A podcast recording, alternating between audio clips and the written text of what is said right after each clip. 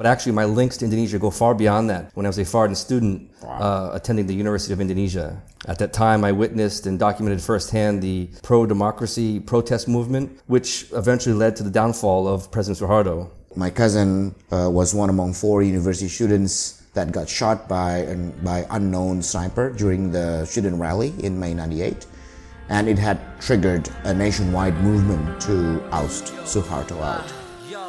Saat kita kan terpisah oleh jarak, kita bisa tapi pasrah dan merasa bila harus menerima hati rindu dan gelisah. Jauh memandang dekat hati. Welcome to the Indonesia In-Depth podcast. My name is Sean Corrigan. And I'm Arif Budiman. Arif and I are colleagues at Lexico Indonesia, a political risk advisory here in Jakarta.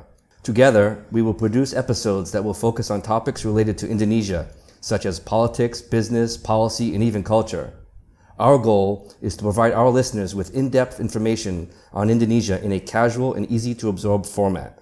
Each episode will feature discussions among colleagues or interviews with special guests such as lawmakers, key government officials, top business leaders, and various experts. Our goal is to bring you interesting and timely information with informed guests. During this process, we may interview the guests in government offices, the halls of parliament, or in any other venues. The episode schedule has yet to be determined, but we'll bring you interesting information as soon as we can. Sean, now that you have explained about the podcast, we should provide the listeners with some information about ourselves. Sure. You've been here in Jakarta, in Indonesia, for more than a decade. More than a decade? Man, what are you doing here that long?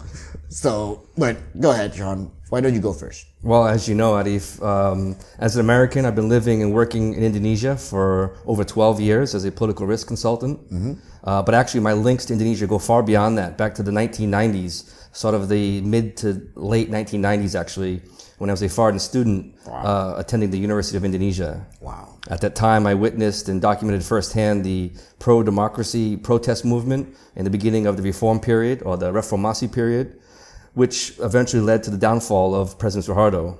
At that time, there was widespread unrest due to a political, social, and economic crisis, which all happened simultaneously, which, Arif, I'm sure you remember. That time. Yeah. Those events really cemented my interest in Indonesian politics. After completing my studies here in Jakarta, I returned back to the United States, and then returned once again to Indonesia in the early 2000s, and worked as a consultant advising multinational companies on government policy, regulations, and other issues that were impacting business, especially with navigating and understanding the new Indonesia in a post-Suharto or post-New Order period. And now I'm with you, Arif, working together. We're at Lexico Indonesia, and we spend a lot of time in Parliament, tracking legislation, dissecting new government regulations, and understanding how they impact business and follow political developments in Indonesia very closely.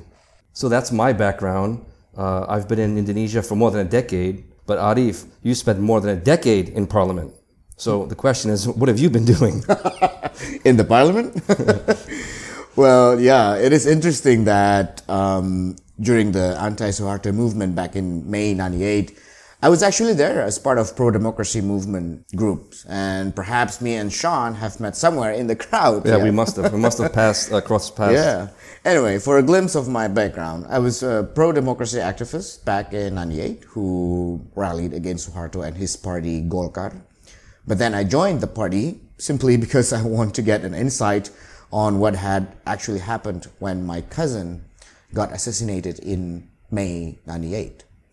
So my cousin was one among 4 university students that got shot by unknown sniper during the student rally in May '98, and it had triggered a nationwide movement to oust Suharto out. Then after joining the party as the national chair of one of the party's internal youth organizations, I got to work as special assistant for the Speaker of the House for Strategic Affairs, which means more to international relations side. Then in 2006, I had the opportunity to join a project with U.S. Library of Congress, particularly in the law library, in a project called Global Legal Information Network. And after a couple of years, I went back to Indonesia and worked as head of Legislative Management Support Group for Indonesia's President Yudhoyono's party in the parliament. which had took majority seats in the Indonesian parliament for 2009 election result. Then I was coming back to work in the parliament as an advisor for deputy speaker of the house. Then not long after, I jumped into the private sector as advisor for multinational corporations operating in the country, particularly for government and parliamentary relations.